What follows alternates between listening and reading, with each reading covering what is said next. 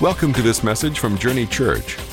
Our hope is that you'd encounter God and His purpose for your journey. Be sure to visit us online at www.journeykc.com.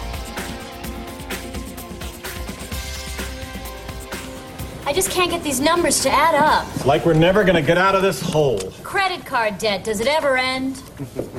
Maybe I can help. We sure could use it. We've tried debt consolidation companies. We've even taken out loans to help make payments. Well, you're not the only ones. Did you know millions of Americans live with debt they cannot control? That's why I developed this unique new program for managing your debt. It's called Don't Buy Stuff You Cannot Afford.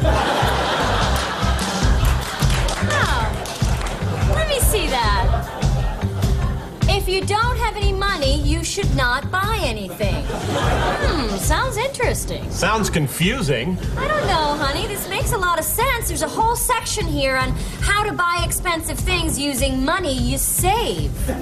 Give me that. And where would you get this saved money? I tell you where and how in Chapter 3. Okay, but what if I want something but I don't have any money? You don't buy it. Well, let's say I don't have enough money to buy something. Should I buy it anyway? No. Now I'm really confused. It's a little confusing at first. Well, what if you have the money? Can you buy something? Yes. Now take the money away. Same story? Nope. You shouldn't buy stuff when you don't have the money. I think I got it. I buy something I want and then hope that I can pay for it, right? No. You make sure you have money, then you buy it. Oh, then you buy it. But shouldn't you buy it before you have the money? No. Why not? It's in the book. It's only one page long. The advice is priceless and the book is free. Wow, I like the sound of that. Yeah, we can put it on our credit card. So get out of debt now. Write for your free copy of Don't Buy Stuff You Cannot Afford. And if you order now, you'll also receive Seriously, if you don't have the money, don't buy it. Along with a 12 month subscription to Stop Buying Stuff magazine. So order today. Some of you guys have had debt and you've had that experience of being able to yell out, I'm debt free. How many of you guys have had that experience before? I'm debt free. And you could just feel the weight of debt come off of you. And, a lot of times when I was looking at this video, uh, I just started to think about isn't that the way it feels like in the Christian life whenever we have this debt of sin upon us? And then all of a sudden Jesus comes in and erases the debt of sin, and then we can feel that weight lifted off and we're debt free. How many guys are so thankful that we serve a God who erased the debt, balanced it down to zero, nothing left. We don't, we're not in debt anymore. Now, I love that. But here's where I think a lot of people end up, and that's where I think that many people have got the debt of sin lifted, and then we start living paycheck to paycheck spiritually. We've got the debt gone, but then spiritually we're living paycheck to paycheck. Now we're talking about uh, David, and we're in this series, Dung to Dominion.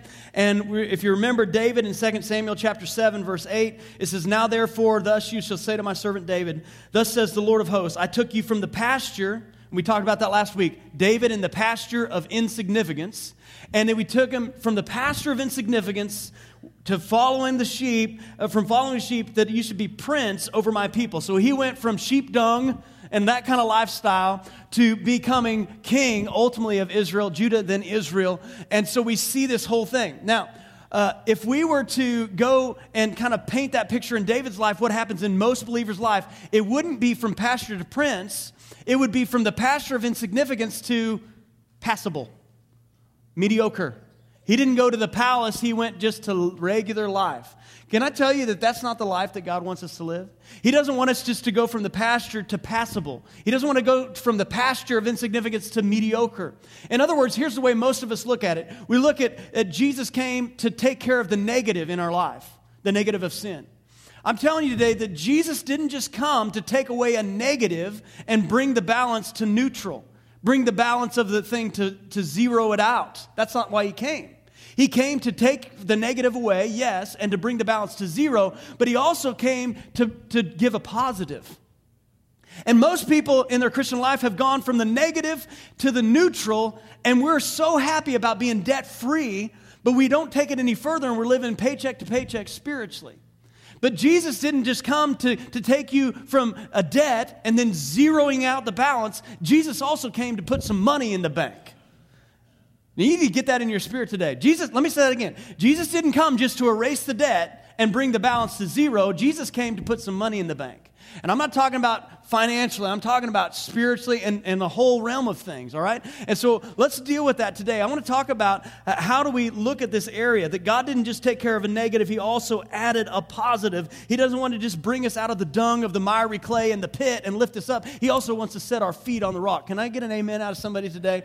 He wants to do something further than just taking away the negative, all right? Now, in order to do that, we've got to really understand some things. He didn't redeem us just to get our foot in the door and nothing more. He redeemed us for a bigger purpose. Now, last week we talked about pursuing the call of God on our life. We talked about thinking outside the box. How many of you guys are so thankful that we serve a God that has no limits, that we can blow the box out, right? And we talked about thinking outside the box. And then we also talked about thinking inside the box and using what we already have.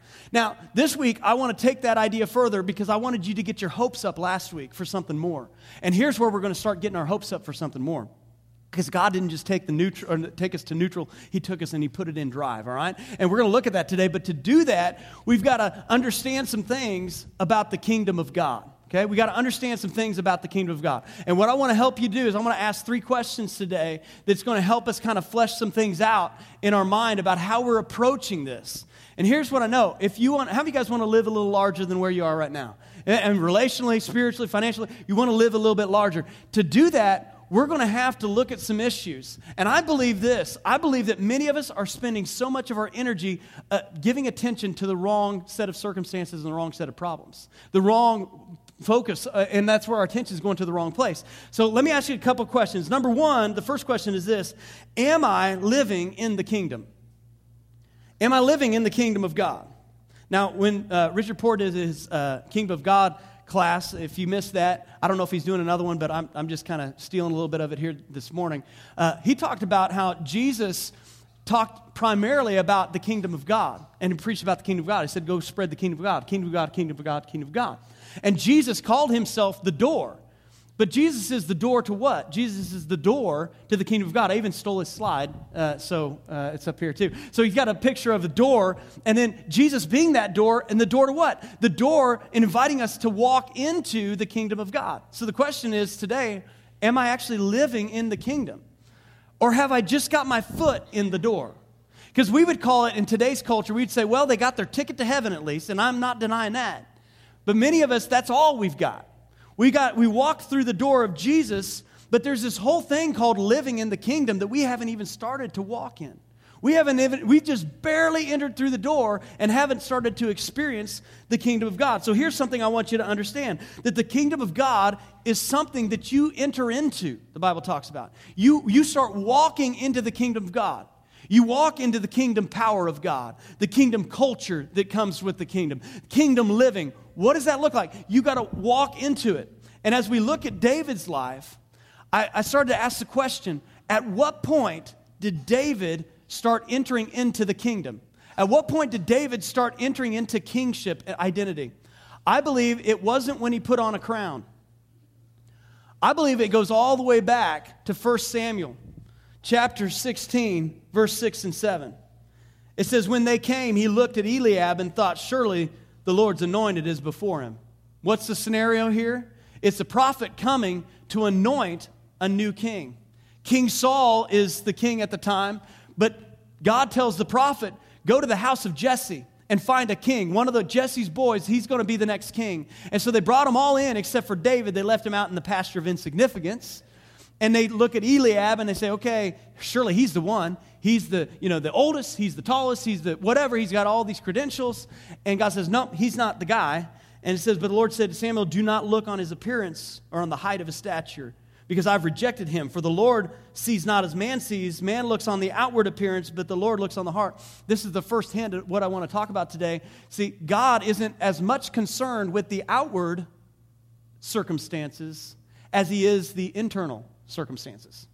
God, look, eh, man looks on the outward. We spend all of our energy spending time on the outward, but God looks at some internal things. All right, so David comes and he gets anointed. In 1 Samuel, skip down to 13, it says, Then Samuel took the horn of oil and anointed him in the midst of his brothers. And then, so David is there. They said, All right, it's got to be David. They went through all of them. David comes in. David gets anointed as king, even as a teenager, as a young man. And it says, Watch this, watch this, in verse 13. It says, And the Spirit of the Lord rushed upon David from that day. You see, I believe that is the day that David entered into a new type of rulership. That's the day, even though he didn't officially have a crown, something, he entered into a kingship. Why? Because he was anointed and the Spirit of God rushed on him from that day forward. So from that day forward, David entered into the kingship, but I want you to see something else. The kingdom, identity, and values and culture entered into David at the same time. And so from that point on, David started not only was anointed to be king and entered into a kingship, he had kingdom identity, kingdom values, kingdom culture on the inside of him. So much so that later on, when King Saul is persecuting him and trying to kill him, and we find David hiding deep into a cave, and he's persecuted by King Saul, and King Saul wants to come and kill him wrongly. The Bible says, and here's how the story goes the Bible says that King Saul went to go take a bathroom break. That's in the Bible, it's there. He went into the cave to relieve himself, and it just so happened it was the cave that David and his men were hiding in.